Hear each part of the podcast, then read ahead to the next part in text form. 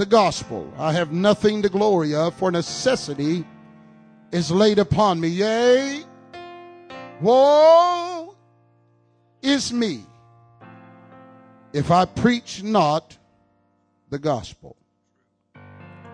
Now, I may feel the Holy Ghost, but I also feel a little nervousness because of the title of my message.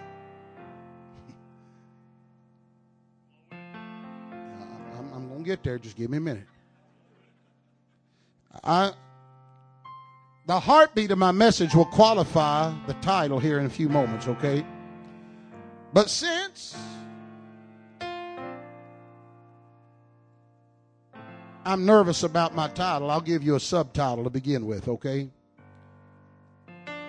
Almost all the active brain cells were sucked out today as Brother Hughes was acquiring all the brain cells floating around over there. But I'll give you a subtitle, okay? Here's my subtitle, brother, if it don't you don't mind, get all this title on my CD.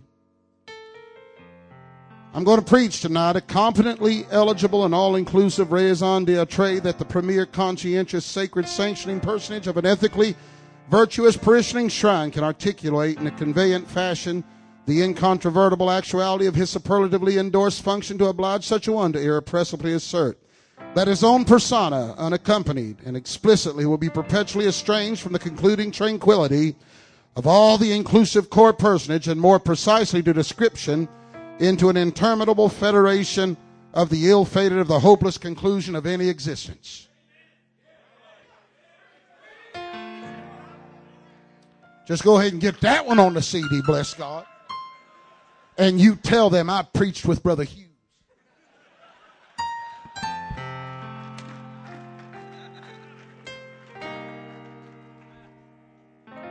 I ain't telling you my title yet. I'll tell you in a while. Sit down. Clap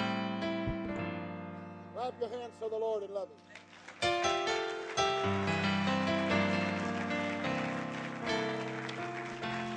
I give honor today to all the pastors that are in this building. Brother Pastor, my goal in this pulpit tonight is to help you.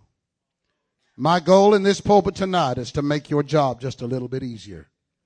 God bless you. I find it a great joy tonight to stand before this congregation and open up the word of the Lord. I can tell this church that when I came to God, I had virtually nothing. I came to the Lord just a little ways away from here southern Indiana, 35 miles north of Louisville, Kentucky.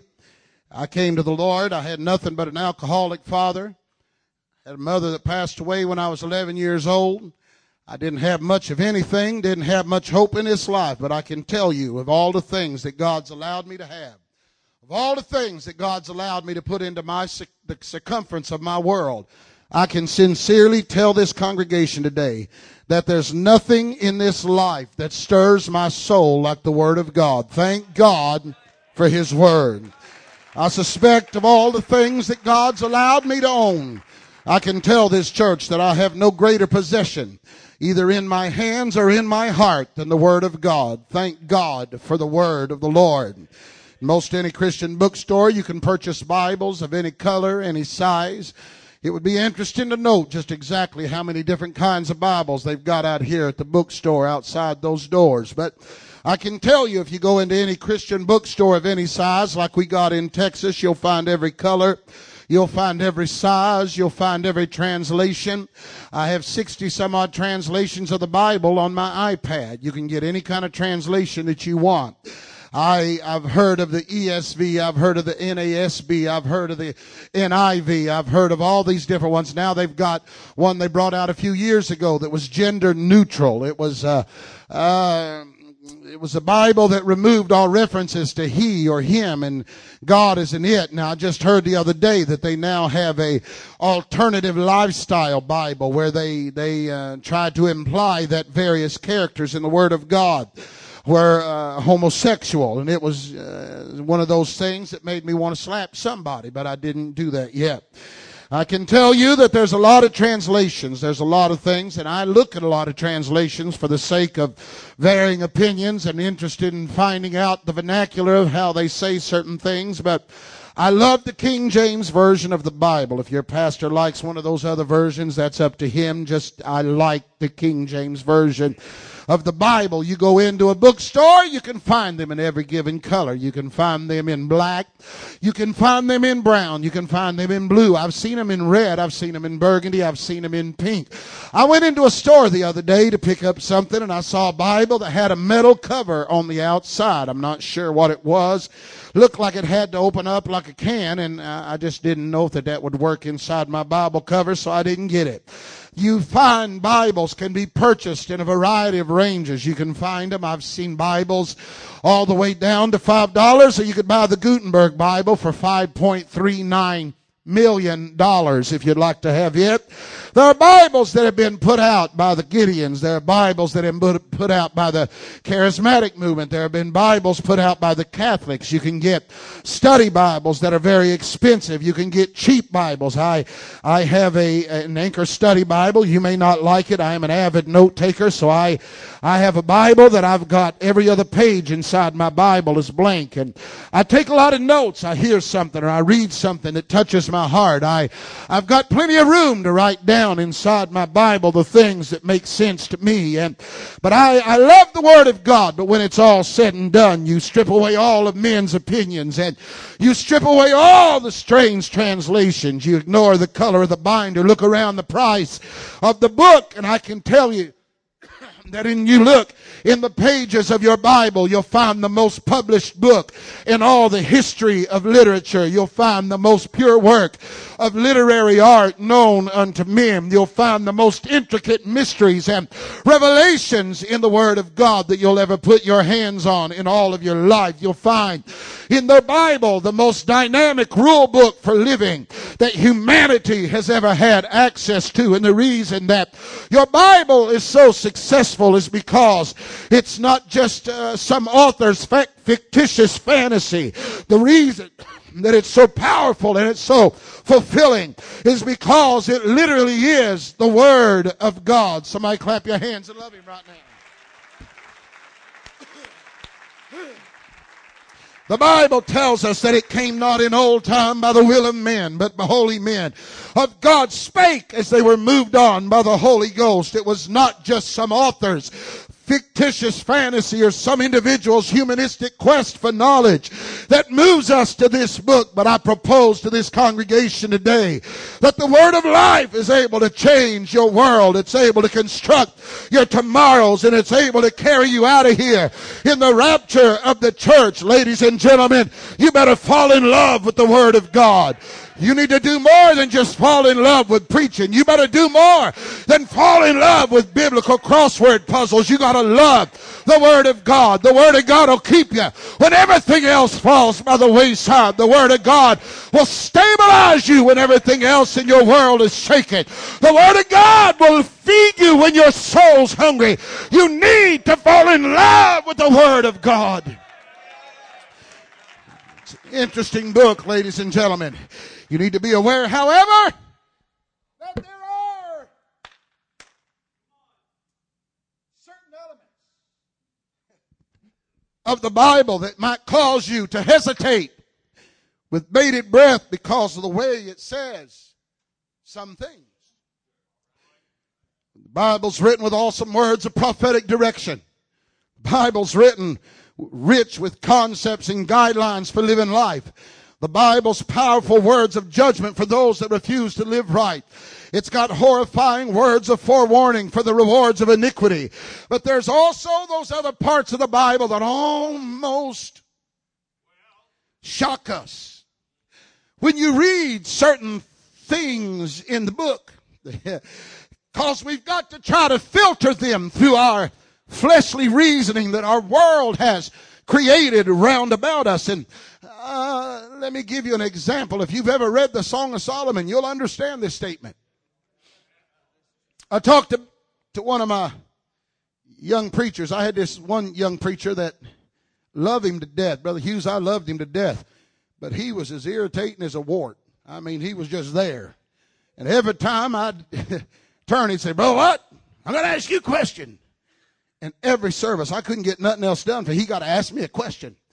And I, God love his heart. He just liked to be around me. He called me bishop. He likes being around me, and I love him. And he just irritate me. So finally, every time I'd come to church, he'd ask me a question. I'd try to answer it, and he'd say, "No, no. I mean, I got another question for you." And finally, I said, "Now, son, let me tell you, we're gonna play a game here." He said, "Oh, really? What kind of game we gonna play?" I said, "I'll answer any question you've got."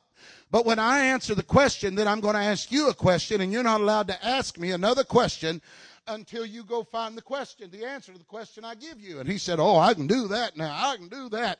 Kind of like little Joker Wednesday night talking about, I can take her deeper. I can take, you can't take it deeper. You ain't. When I said that out loud, my son Benjamin looked over. He said, Did you just say that out loud? I said, And on purpose. Well, he asked me some question. I gave him the answer. And I said, all right, now here's your question. And I asked him the question. And I said, don't you come back with another question until you find the answer. And he went, I don't know, two or three weeks. He didn't, it was the most peaceful two or three weeks I'd known in a long time. And, uh, he was, he was looking, looking all of a sudden to come back. He said, Bishop, I want to ask you a question. He said, could you give me a little hint what book to look in to find the answer? I said, look in the book of the Song of Solomon. I knew he still wasn't going to find it, so I was all right. And I said, look in the book of Song of Solomon. Sure enough, the next service he come back, Brother Romano, he said, Bishop, I'm going to ask you a question. I said, not till you answer me. He said, no, no, I got to ask you a question. I said, all right, what is it? He said, Brother White, I done read that book, Song of Solomon, and, and I got to ask you honestly, honestly, Brother White, seriously. I said, well, boy, what's your question? He said, Are you sure that's supposed to be in the Bible? When you read the Song of Solomon, it almost shocks us because of the blatant sensual language but you got to understand what they say in the context of love and passion. The world uses in the context of lust and perversion.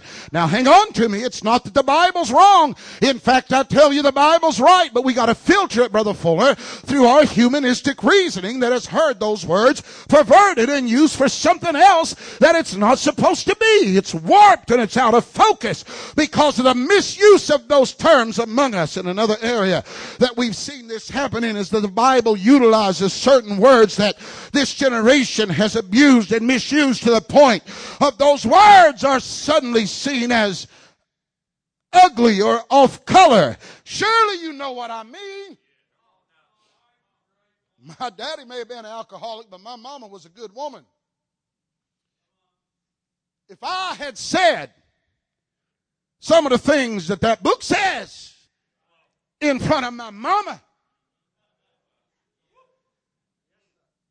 I would have intricately known the eloquent taste of some kind of soap because my mama would have washed my mouth out in a heartbeat.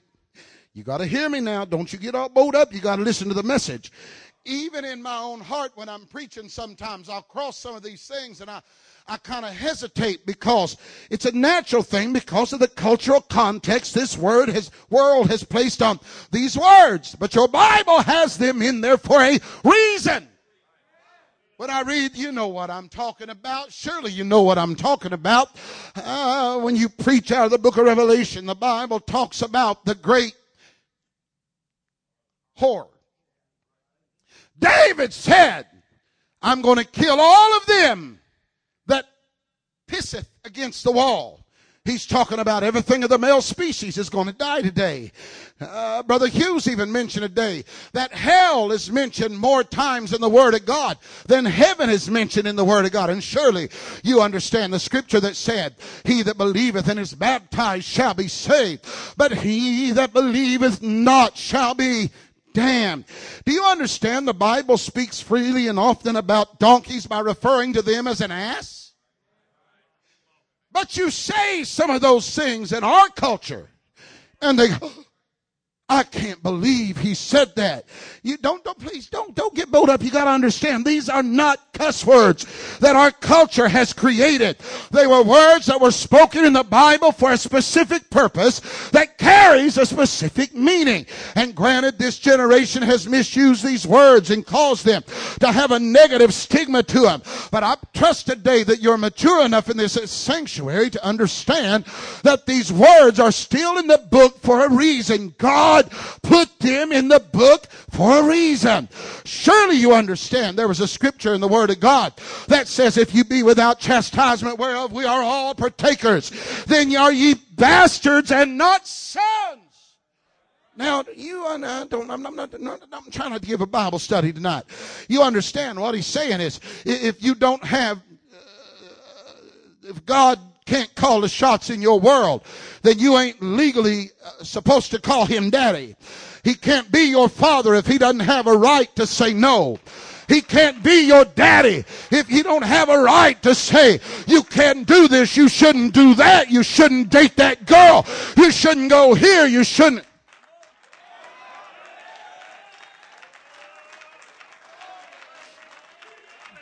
So, I'll never forget one night I was waxing mighty in eloquence and in decibels.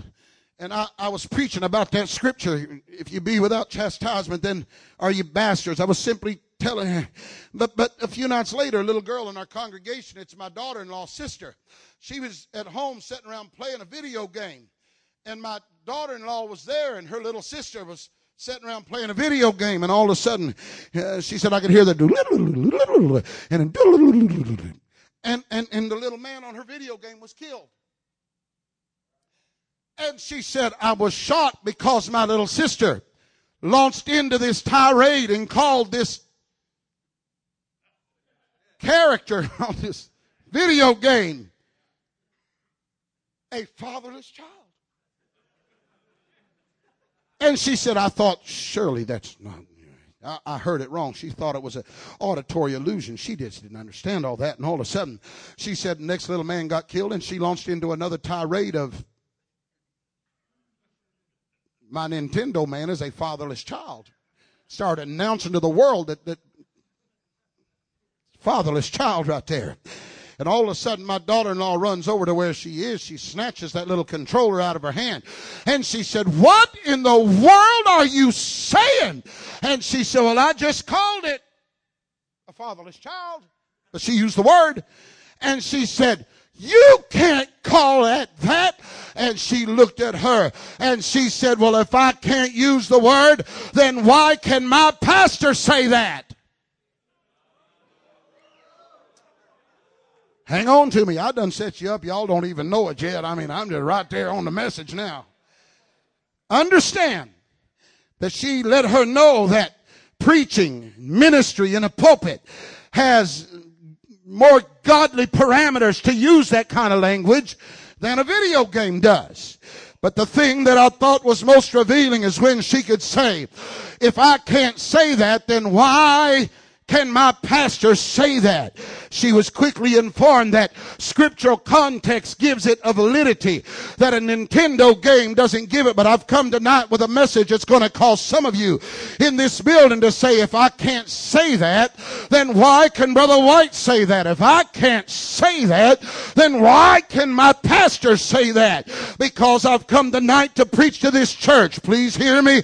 Don't throw me out, but I've come tonight to preach to this church why my pastor can say, I'll be damned. Stay with me just a minute because I've come to preach tonight before you criticize me too harshly, you need to understand that I've not come to bring a novelty message to this church. I've come to bring revelation to this congregation tonight to help us be what God wants us to be and to position our churches for a greater anointing, a greater outpouring than they've ever had. You got to understand tonight that what I've come to preach to you about is that there are several reasons listed in your Bible that your pastor can say, I'm going to be damned and go to hell. That you, as a child of God in that pew, never have to worry about that. Let me uncover the concept tonight by telling somebody in this sanctuary something you may not know. When I look at the homes of my saints, there are times as bad as it sounds, Brother I sit on my platform and I look out at those precious saints that sit under the sound of my voice and I almost envy them because I can watch them precious saints as they worship God and they praise God and I realize they've done everything they've got to do to be saved. All they've got to do is to repent of their sins, be baptized in Jesus' name, and be ready to go to heaven. You've got to understand that I almost covet that kind of a relationship.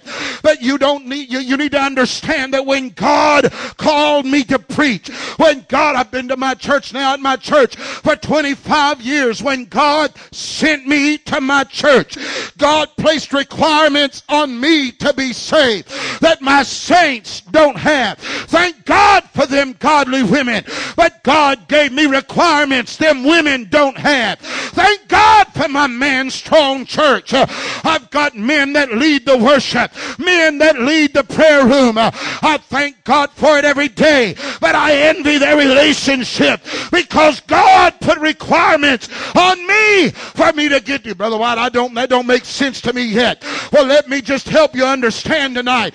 Heaven is a lot harder for your pastor to get to than it is for you. Yeah. All of us have to repent and be baptized in Jesus' name.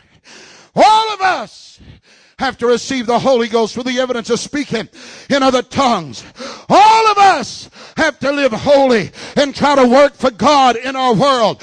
But if you are not the pastor of your church, that's where your qualification for salvation stops. But just because I'm a pastor, there's other qualifications that if I don't meet those qualifications, then I myself have got to pay an eternal price. I'll be damned and go to a devil's hell if I am not the man of God that God called me to be. I got to say it. I, I got to know that you understand what I'm fixing to preach right now. I got to say it in a way that you'll understand it. All of us have to obey the new birth. All of us have to live holy. All of us have to try to live for God. But for a pastor, it's so much more involved than that. Paul realized the responsibility of his calling when he makes a statement and he says, let me give you the first reason why your pastor can say he'll be damned and go to hell. Paul realized the, the depth and the importance and the weight of his calling when he makes a statement and said a dispensation of the gospel has been committed unto me. Now, the key to that verse is understanding that the words dispensation and committed are not just common words. Understand, dispensation, is, these are bankers' terms. Dispensation is a scriptural word that carries the connotation of a banker or a master steward. And committed means in this context that God has entrusted them with a great credit. I need you to hear me today. In that light, Paul was telling the ministry when God called you to lead those souls, uh, God said, I'm going to make you the master banker of your assembly. Uh, and you've got to learn uh, how to invest what I've put in your hand. You've got to learn how to give yourself to those things that are going to bring us the greatest returns. Please hear me today. He was telling them you can't be careless the pastor.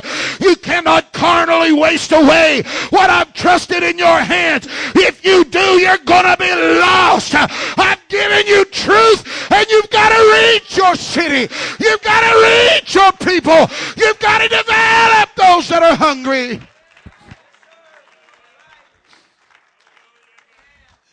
Eight years ago, they did total throat reconstruction surgery on me.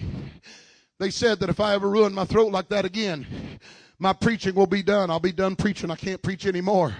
They said, You'll be lucky if you can even whisper.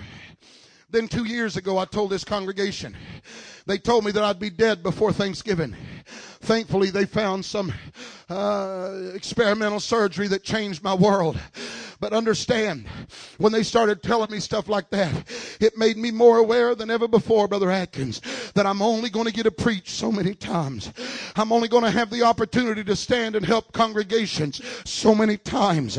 I'm only going to have so much time to invest what God's given me. Can I just make this plain tonight?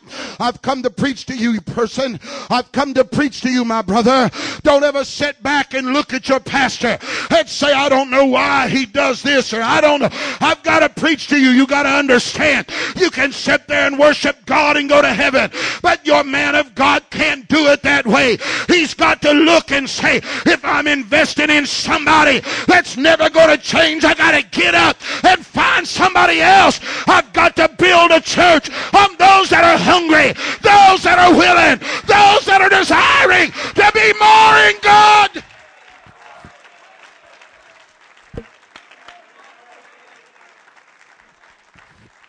When God called me to pastor my church, He didn't call me to chase people that didn't want to live for God. Uh, it's going to get tighter than a fat woman's girdle up in here right now when God called me to pastor my church. He didn't call me to pamper unfaithful souls and change their spiritual diaper every day and pop a pacifier in their mouth. You better understand when God called me to pastor my church, He said, I'm sending you there with a great credit of truth. Now you go hand it out in those areas that are going to give it back to the kingdom, that are going to you got to invest it in areas that are going to enrich themselves and pick their spirit up and become what God wants them to be. Ladies and gentlemen, if you ever understand, those are banker's terms. Brother Pastor, that's why God told us, don't cast your pearl before the swine. Don't get so careless with your pastoring that you throw away all your good. You throw away all your positive. You throw away all your anointing. You throw away all your strength. You better hear me today. God expects a return. God expects some spiritual dividends on the truth that He puts in my hands. And if I can offer somebody truth and I look and it starts producing righteousness, it starts producing holiness, it starts producing worship, it starts producing faith. When I look and I pour my heart out and I watch them start becoming the child of God He wants them to be, then I've given God something back for what God's placed in my hands. Don't you understand? That is exactly why God said, Obey them that have the rule over you and submit yourself, for they watch for your souls and they must give account. Here's those banker terms again. They've got to give an account that they may do it with joy and not grief because that would be very unprofitable for you. You see, while you live life and you obey truth and you're on your way to heaven. Dear God in heaven, brother preacher, You've got to give it everything you got. But I want to talk to the men of this assembly today. Don't ever sit back and criticize your man of God. There's a reason why he don't chase everybody that decides they're going to throw truth to the ground. There's a reason why he can't let you sit still. There's a reason why. No wonder Paul said, Woe is me if I don't preach the gospel. Brother White, why don't my pastor chase every fleeting flare of rebellion and drag them back to the church? I'll answer that for you. He'll be damned and go to hell if God's invested all of his truth in him. Let me just preach to you right now. That be all right? All right? Let me preach to you a little bit right now. I got to preach to somebody and tell you, I just finished 39 services in 41 days. I'm a tired little puppy. I just preached eight times last week before I got here. And when I go home, I almost beat myself to death, Brother Hughes. I need somebody smart like you to tell me what to do. Cause I beat myself up because I stand up to preach and I'm already tired. And I give. And the only thing that drives me is God, if I'm going to do this, let me invest in them. What you've invested in me, I've got to see the kingdom blessed.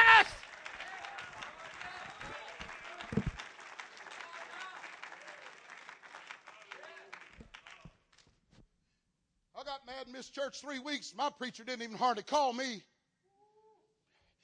The problem is, Maybe he's looking at you saying, they ain't never going to change.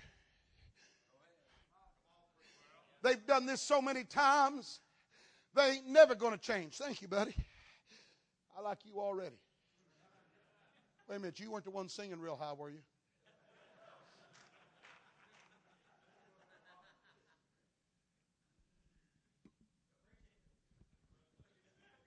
Didn't answer me about that preaching. I'm going to leave that right there. Hear me now. I got to preach. I, I was preaching. I'm going to show you what I'm talking about. Brother preacher, God's invested in you. And I've come tonight to help you by trying to get these men to understand real apostolic authority in your pulpit is not that thing that they can take advantage of every day. Not that you can finally prove, believe it or not, you can even prove to the man of God you're never going to be anything else. You can, do you know you can break the heart of a church? It ain't right, but it's real. You can break the heart of the church by being on your spiritual roller coaster so long that they realize no matter what we say, no matter what we do, there ain't never going to change. I've come today to tell you you don't ever want to break the faith of your man of God.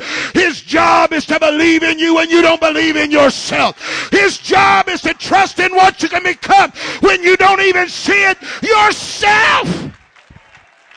And I'll be damned for all eternity if I squander my energy and my resources by throwing truth in areas where God's going to look at me one day and say, All right, I gave you a lot of truth. What'd you do with it? I sat with a pastor one day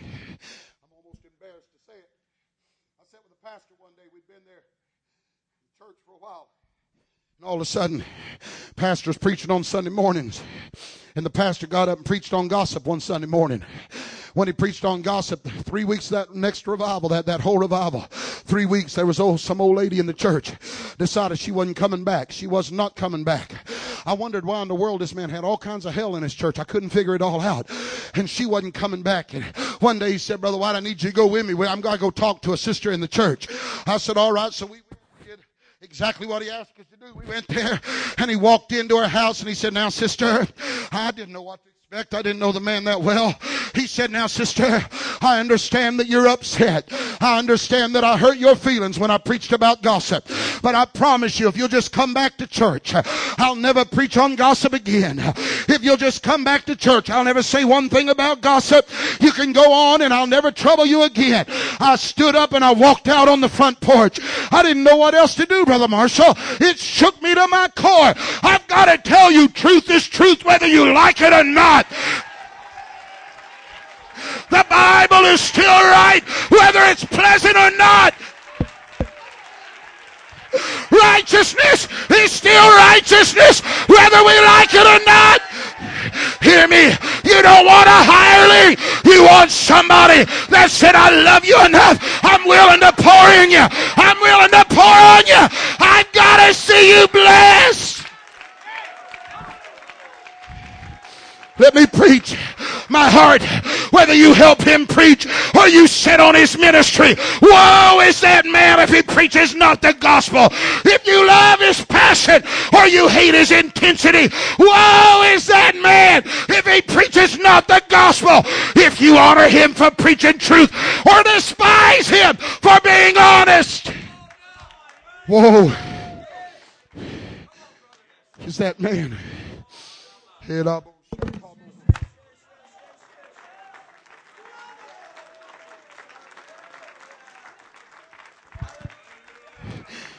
You can sit on a pew, listen to preaching on your way to heaven. But I got news for you. The reason your preacher's so intense. God, we've got to get apostolic authority back in our pulpits. We got to get apostolic authority back in our churches. We got to get boldness back in our assemblies. We've got to have it. We've got to go back to apostolic order and we'll never have it until we go back to apostolic authority.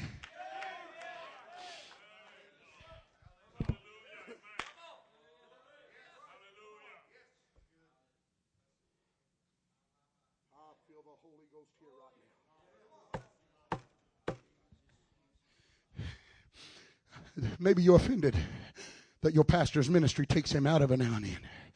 Maybe it bothers you that his ministry takes him into other environments. I want him to stay right here. You see, the difference is you can sit there and be saved, but it's what that man does with the truth that God puts in his pocket that's going to determine whether he's going to heaven or he's going to hell. You see, I've got a right.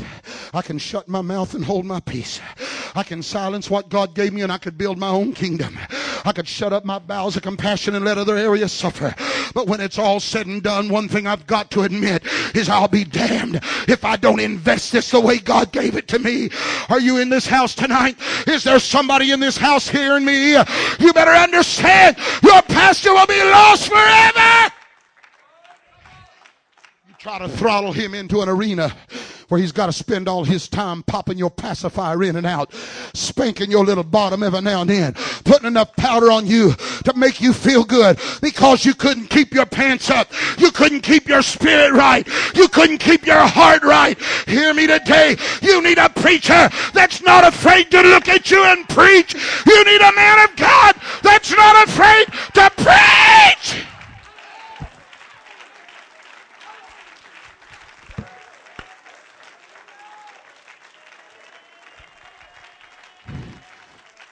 And that's not the only reason I find in the Word of God that your pastor can go to hell. You can sit there, you can say amen, you can listen to the singing. Do your little thing and go on to heaven. But it's not that easy for your preacher. Are you listening to me right now? The second reason that he can go to hell, he can't preach just any gospel. He's got to preach truth. Brother White, I get sick of hearing it over and over, and he's going to go to hell if he allows you to think three gods is enough to believe in. If he tells you title baptism will get you there, he goes to hell. If he tells you the Holy Ghost comes any other way than speaking in tongues, if he if that man tells you holiness don't matter anymore, righteousness don't matter anymore, separation don't matter, he's going to go to hell.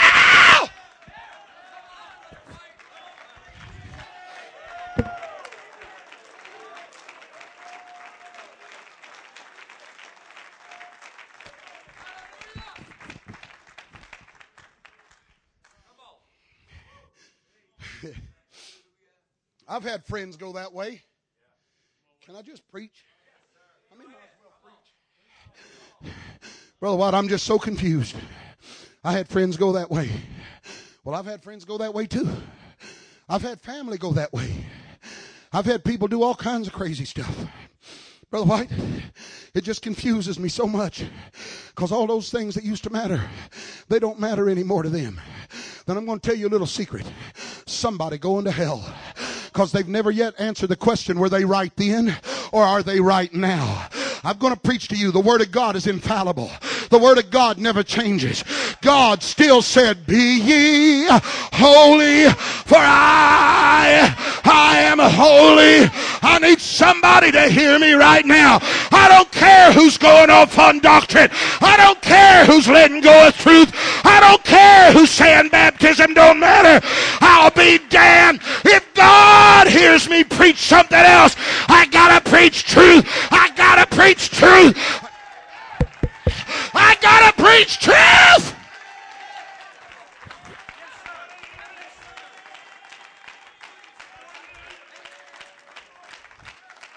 Well, I get sick of hearing Acts 2.38 every service. Preach it every service, but don't you let me go to hell. I get sick of hearing one God every service. I don't care if you got to do it every service. Don't you ever let me go to hell, brother preacher. Hear me? This is still God's word. It's still his book and I'll be lost forever. We got, we got him. Here a while back. Sit down, sit down. God, I feel like preaching.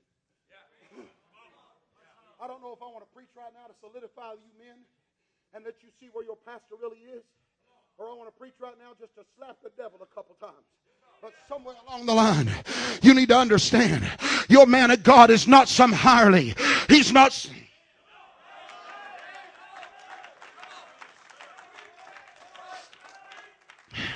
Here a while back, I got what my young preachers call the meat locker.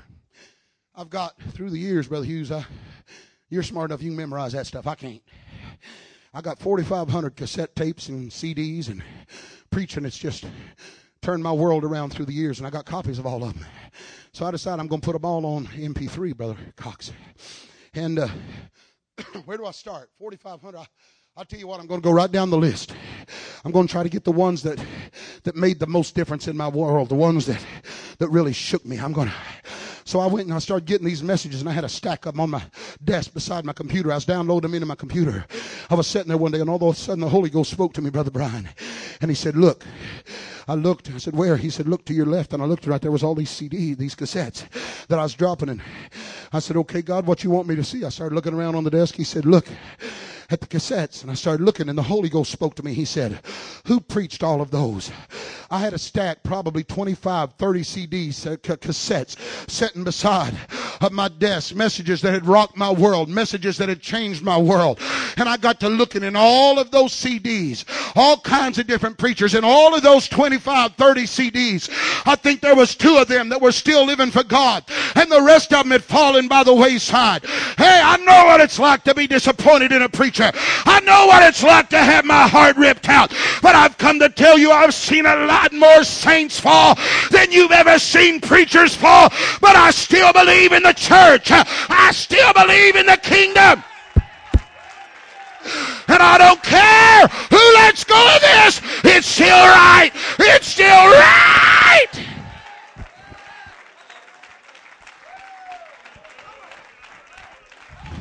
In a day, God forgive me. Holy God in heaven. What, what, what are you trying to prove by sitting back saying, if he'll preach a new sermon, he'll preach something fancy, I'll get behind him. I want to tell you what you need to do. You need to tell him you preach whatever you feel like you need to preach, brother pastor.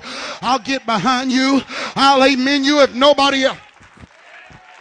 Quit sitting around waiting on the little old ladies to do it. You want to be a man? Stand up and be a man. You want. You want to be the head of your home? Get your babies by the hand and say, Come on, honey, let me show you how to help the preacher preach.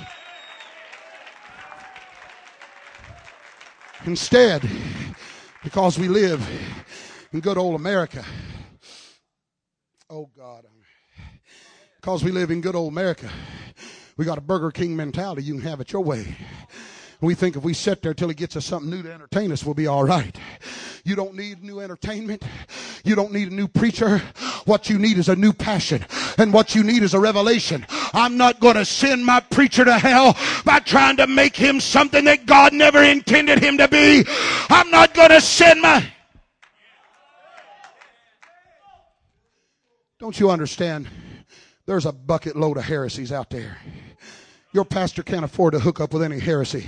He can't throw his hat in the ring with the latest spiritual fad. My God, they've got gold dust falling out of the air. They got people barking like dogs.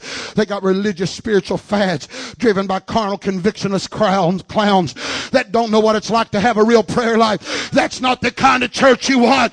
The kind of church that God's going to bless are those that are still apostolic to the core. Still apostolic.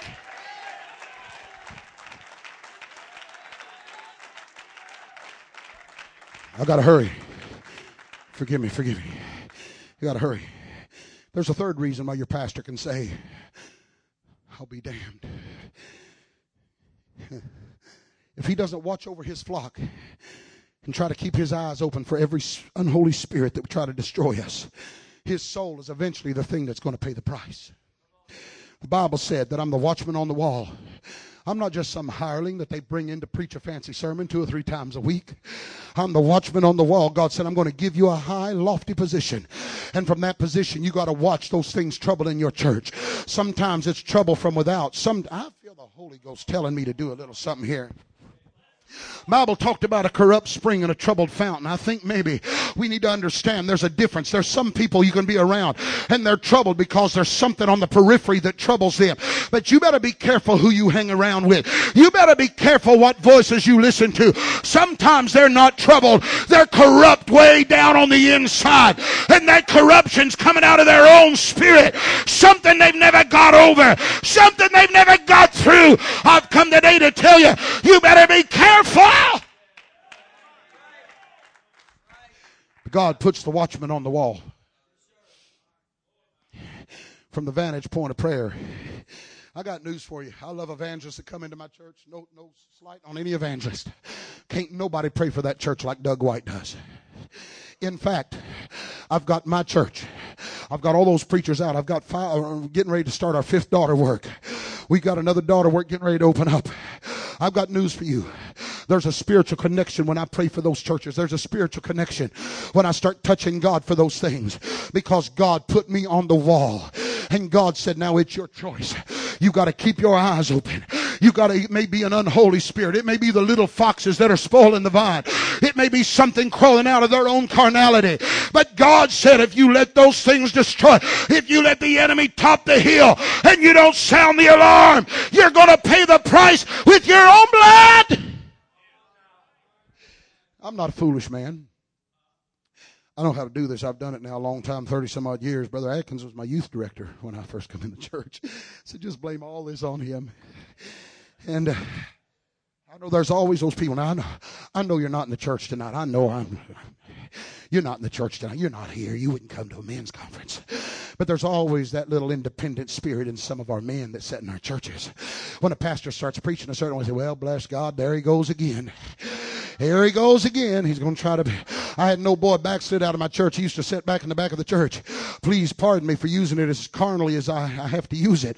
I'd read my text and I'd give my title. He said, Get ready, guys. He's going to beat the hell out of us again. I got news for you. If you'd lay the hell out on an altar, I wouldn't have to come try to pull it out of your spirit. If you had a prayer life, your pastor wouldn't have to come try to drag it out of your spirit. If you'd worship on your own, he wouldn't have to try to drag it out.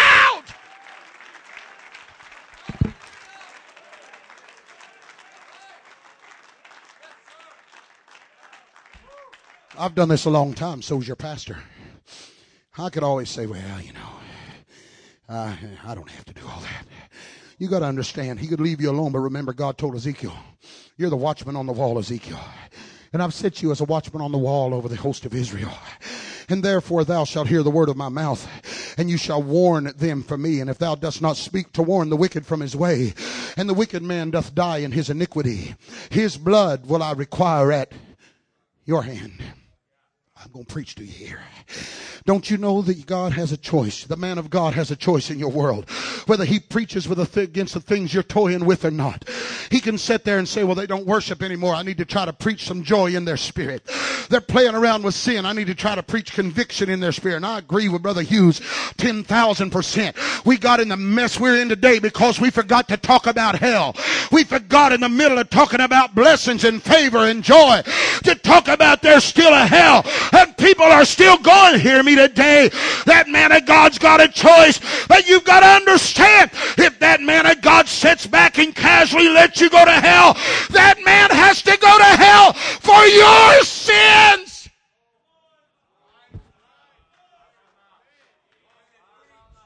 There's nobody else in your church that has to go to hell over your sin.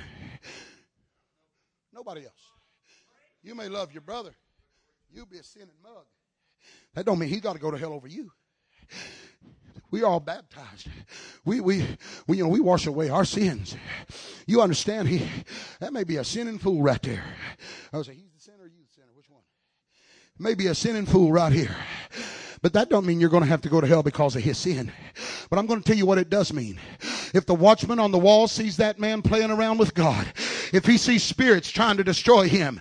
Do you understand your preacher is the only one in that whole church that can go to hell for you? That's the only man in the whole church that has to pay with his soul because he was afraid to confront your attitude. Why don't you release your man of God? Why don't you turn him loose and say, Preach to me? If it hurts me, preach to me. If it offends me, preach to me.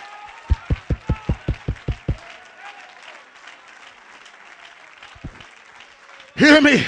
Why do you preach like you do, Brother White? I'm not going to hell over your sin. I'm not going to be lost over your sin. Oh, no, no, no. Don't get me wrong. His salvation doesn't depend on making you repent.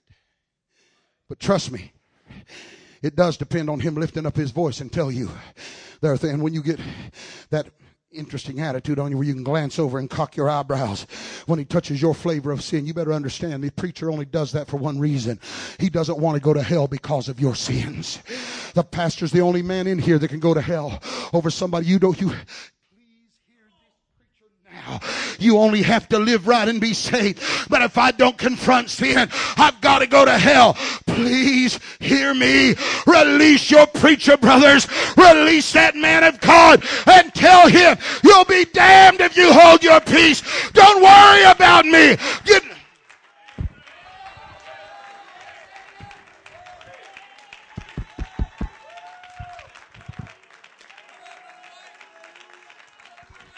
No, no, no, no, no.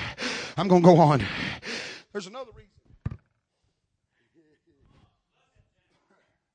If it was tight as a fat woman's girdle earlier, it's going to be tighter than a bear, bunny rabbit in a bear trap right now. Another reason that I as a pastor can be damned for all eternity is if I preach with respect of persons. Still in the book. You don't have to worry about that because you don't preach. But your pastor has to stand in your pulpit. Uh, holy Jesus in heaven. Y'all used to love me. I hope you still love me. You better hear me. Your pastor will be damned for all eternity if he preaches the word of God with respect to persons. That's why Brother James said in the book of James, don't preach this gospel with any respect to person because if somebody comes in with a gold ring and goodly apparel and another one comes in in vile raiment and you make a difference between them, he said, you're as guilty of sin as either of them are. And he went on to say, if you have respect persons, you commit sin and you're just as condemned to hell as any other sinner of the house.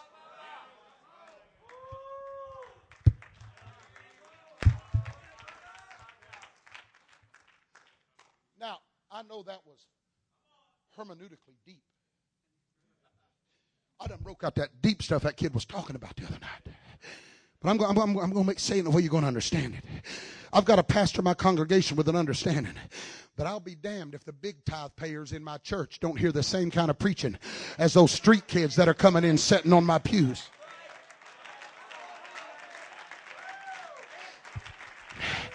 I'll be damned if those adults that have the ability to pack their pocketbook grab their kids and go to another church don't hear me preach with the same truth and the same passion.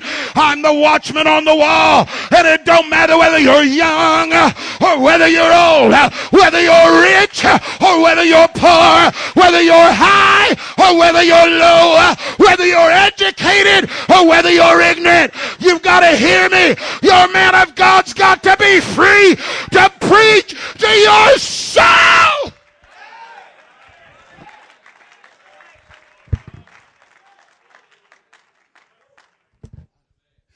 Every church has got them. Oh, gussied up Gertie, every church has got them. Oh, laid back Larry, everybody's got them.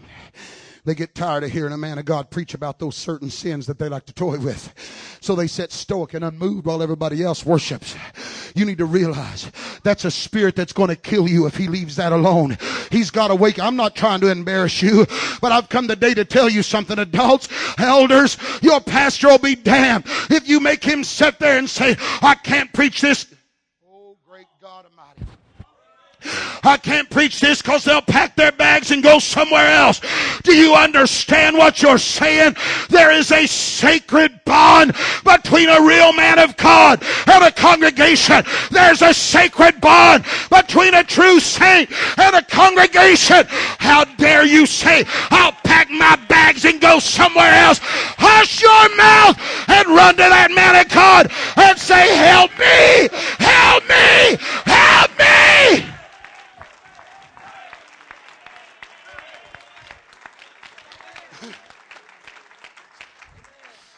I'm sorry. I'm sorry. I'm sorry. If you just come back, I'll never preach on gossip again. Come on. You just come back. I'll never, I'll never say it again. I know, shh, come on. If you just come back, I'll never preach on getting too carried away about sports again.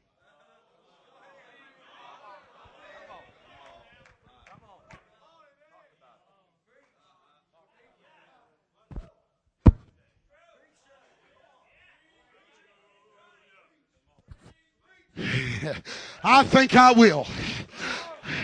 I'm going to tell you one of the biggest idols we've got in this country is organized sports.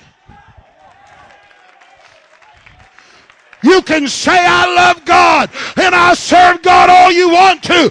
But when we've got churches that are about to shut the door and you're running and spending your money on ball games and ball teams, you better let me preach to you today. It's not the will of God for a home missionary to struggle every day while you're out there throwing your money and some joker that throws a pigskin is making 12 million dollars a year.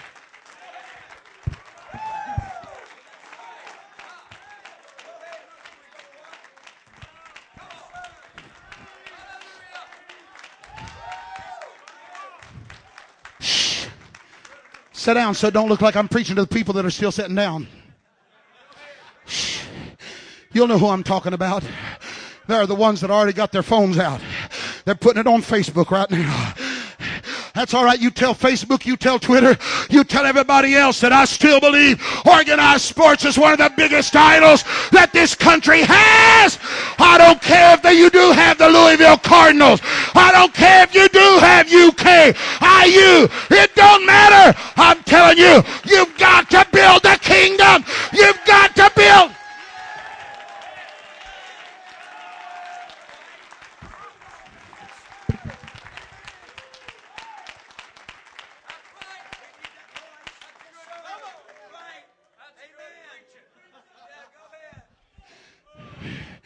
Me preach to you a minute.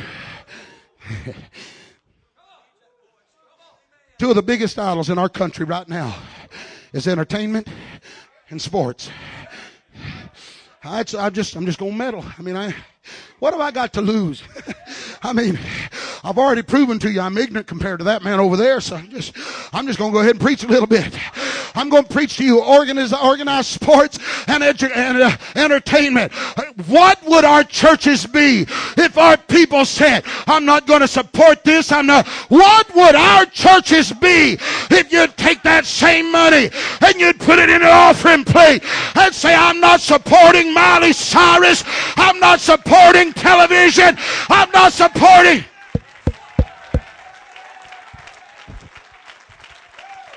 I'll tell you what happened, Brother Hughes. We'd break the financial curse off our churches and we could reach the world when we put our money where our mouth is.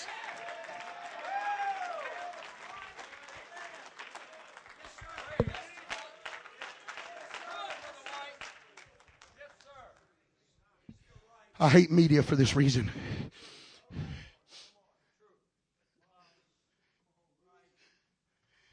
I hate media for this reason. My third daughter worked. Our third church we started. Pastor come to me the other night. He said, Brother White, I need you to pray for me. What's going on? Brother White, we just got problems. I just need you to pray for me. I said, Son, what's going on? Man working a full time job. Wife working a full time job. We acquired a church. We bought the church. We put $20,000 into remodeling the church. We put them up there. They didn't have one saint in their church. Not one. Not one saint, Brother Easterling, in their church. They had a full music team. I made sure of it. They didn't have one saint in their church. They had a full outreach team because I made sure of it, Brother Eads. They didn't have one saint in their church, but our Sunday school staff, as soon as we get done with Sunday morning, they all load up and go down to Spurger. And they go down there and they have Sunday school down there, not one saint in their church. in about one year, That man's taken that congregation from zero, zero to 55 of his own saints. 55 that he won. 55 that he reached out. 55 that he taught Bible. 55!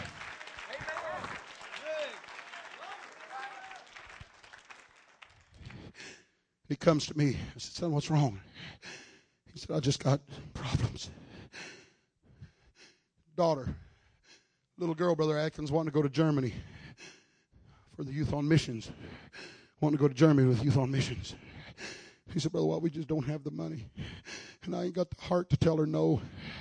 Do you know of any jobs? I, I'll work another job. I'll do. I got to talk to him. Found out this boy didn't even have money to go back and forth to work and go back and forth to the church some 35, 40 miles away. He's doing everything he can to keep his head above water. And he had so much of a burden, he wouldn't even tell me what was going on. There I was wanting to help. There I was desiring to help. There I was willing to help. And he had such a burden. He didn't want to bear burden me down. He said, Brother What, I just don't know where else to turn. He said, I'm saving this and I, am saving this money and that money to, to even have money to get there. I'm not buying the uh, necessary things. You better hear me. If we preach to the poor, they've got to trust God with their last dollar. I'll be damned if some of those big tithe payers in my church don't hear the same kind. Don't save it up and give it to your backslid kids.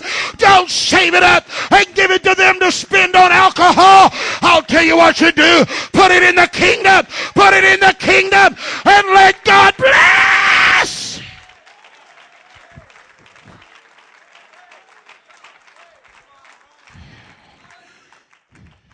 You tell me it's pleasing to God when we got home missionaries that are going without food. We got people that get injured, Brother Easterling, playing ball, professional ball. They had a man last year that made 180 some odd thousand dollars every game to sit on the bench. Come on now, apostolic. Tell me how God's pleased with that.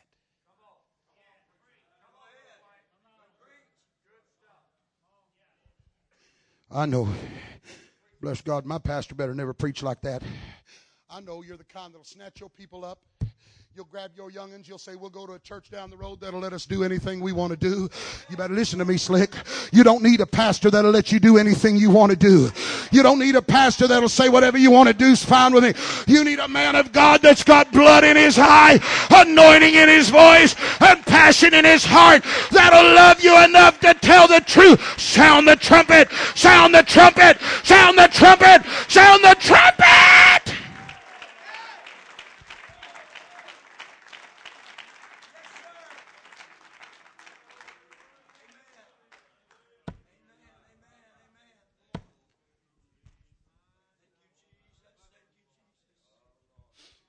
To me, that's almost as irritating as them people that say, well, you can pastor me, but don't you touch my kids.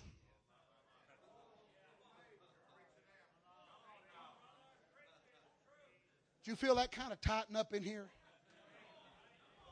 Like somebody done washed your underwear and shrunk them up a little bit. You just. Mm. Hey, let me help you. Some of you are going to sit back and let your wife go to hell because you ain't got the guts to say, quit looking for offenses all the time. Quit waiting for somebody to speak to your kid and be offended all the time. I want to tell you what you better get in your heart. You better get something in your heart that said, I don't want my babies going to Well, my baby got to be a cheerleader. My boy's got to be the star of the team. I want to tell you what they ought to be. They ought to be prayer warriors. They ought to be preachers. They ought to be missionaries. They ought to be evangelists.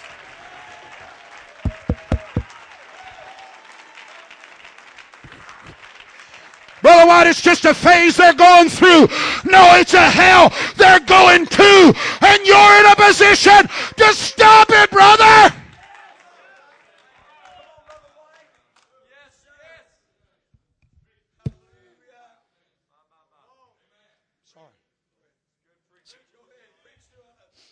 Well, glad my preacher don't feel that way. My preacher feels that way. He'll come to my house, do something about it. What's the matter with you, weakling? Don't you be a sissy. Make the preacher be the bad guy. Why don't you let them respect you and not just respect the preacher? Let them respect you by saying, honey, I love you enough. That kind of music, it's not going to send my baby to hell. Those kind of videos are not going to send my baby to hell. Well, I'll let my preacher do it. That's why they'll respect your preacher and they'll look at you like a fool. Why don't you stand up, daddy, and let them respect you?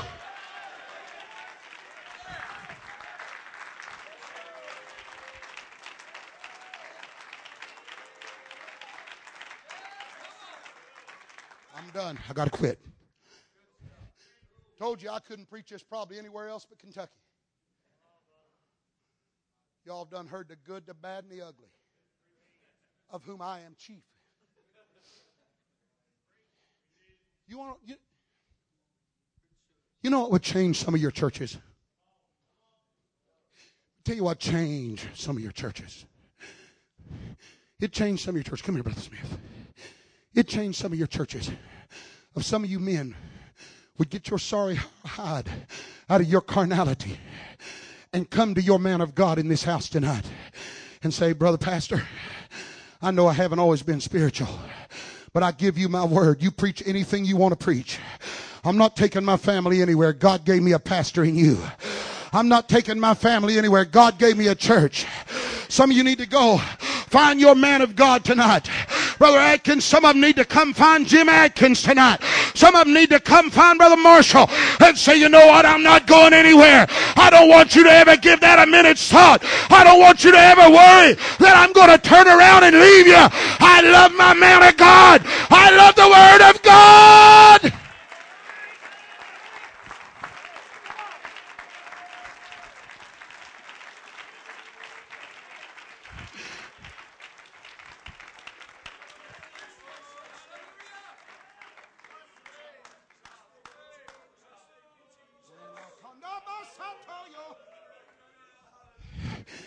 And the day, the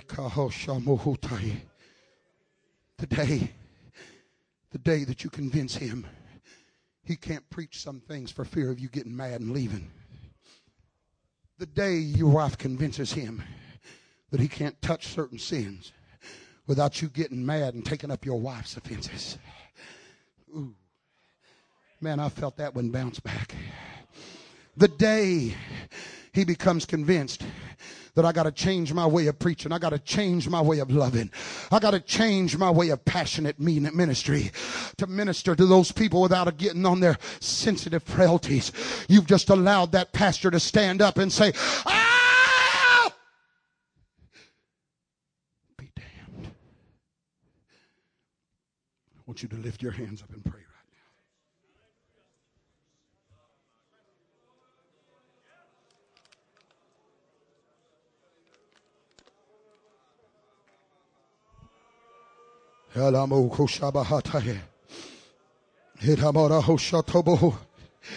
Come on.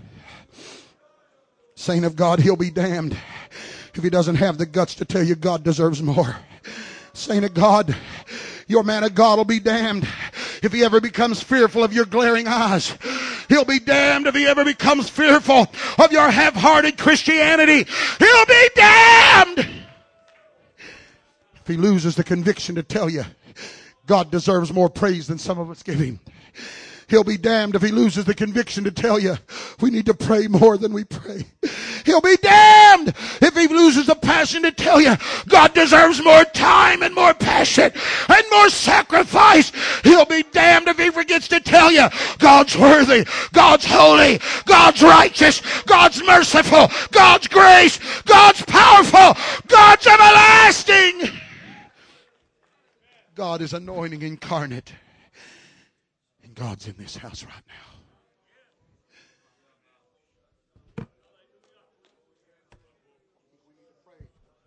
I think we need to pray one more time right now. Stand to your feet and lift your hands as high as you can.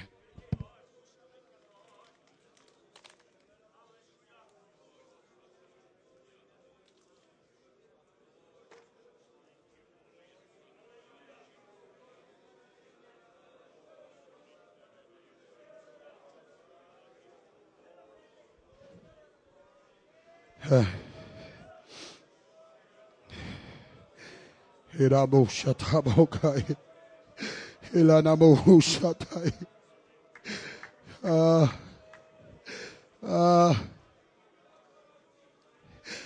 I need some help here right now. Brother Marshall, Brother Atkins, can I do what I feel right now? I want the pastors, pastors in this sanctuary to come up to the front of this church. I don't know how strong this platform is. I guess it'll handle.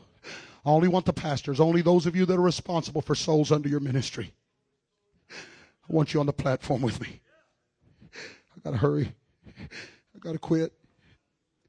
Stand with me all over the building. I'm done. I've come to preach to you tonight. Why? The pastor can say, I'll be damned. Want you to look at these preachers. Some of the finest men that I know right here on this platform are coming to this platform. He's my brother in law, I give him a hard time. I've got news for you. Jim Adkins, when I was a jerk, he held on to Doug White when I should have just went right back to the world and right back to the lifestyle I had. One of the greatest Christians I know right here because what he believes, he really believes. I told you how I felt about Scott Marshall. I've got as much respect for this man as any man on the face of the earth. Gene Easterling, you hear about him all over the world because he's winning souls there in Ashland, having a move of God.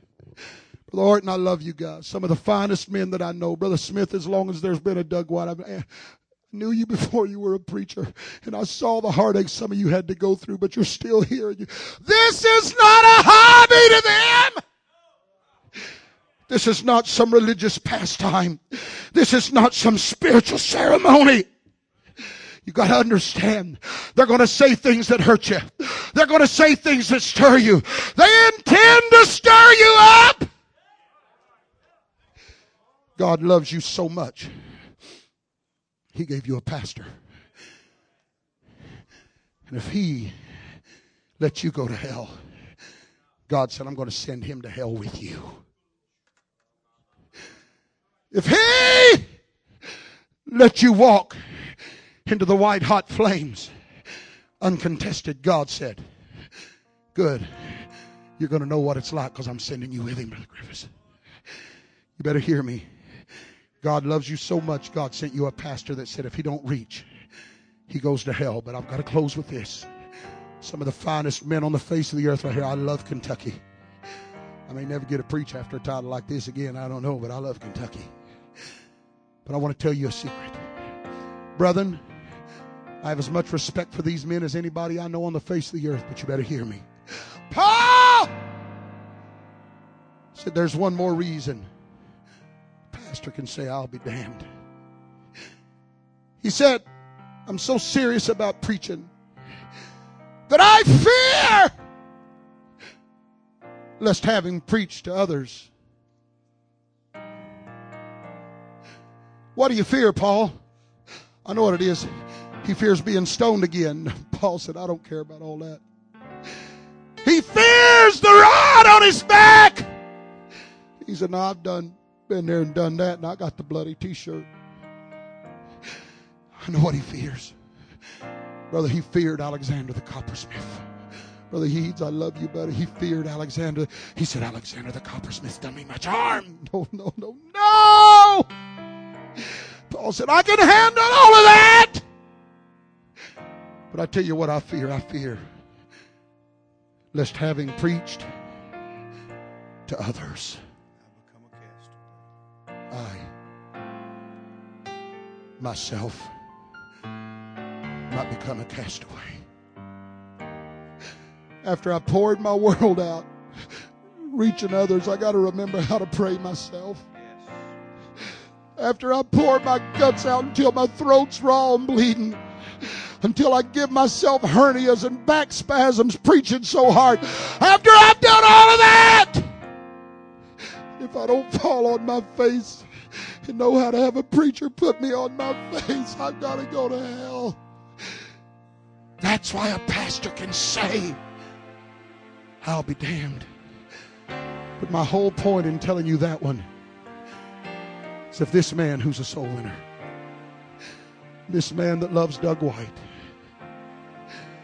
this man that's building a good work, this man that's been faithful to God, if these men, if these men have to let somebody preach them on their face every now and then, they give their lives to the Word of God.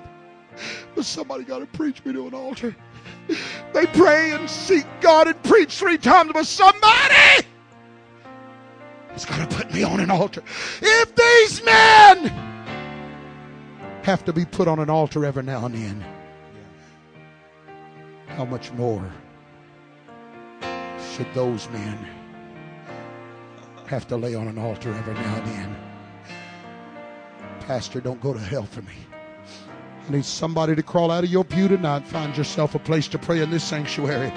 And I want you to come forward and say, God, give me a revelation tonight. Give me a give me a revelation of how important my man of God is. God. God, if my pastor has to get on his face every now and then, don't ever let me.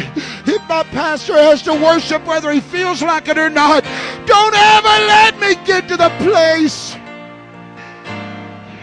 Brothers, I'm trying to help you tonight. That's why you can go to hell. God bless you, brethren. You're dismissed. Pray. Everything in this building ought to touch heaven right now. Everything in this building ought to tell God, God, don't let me be lost.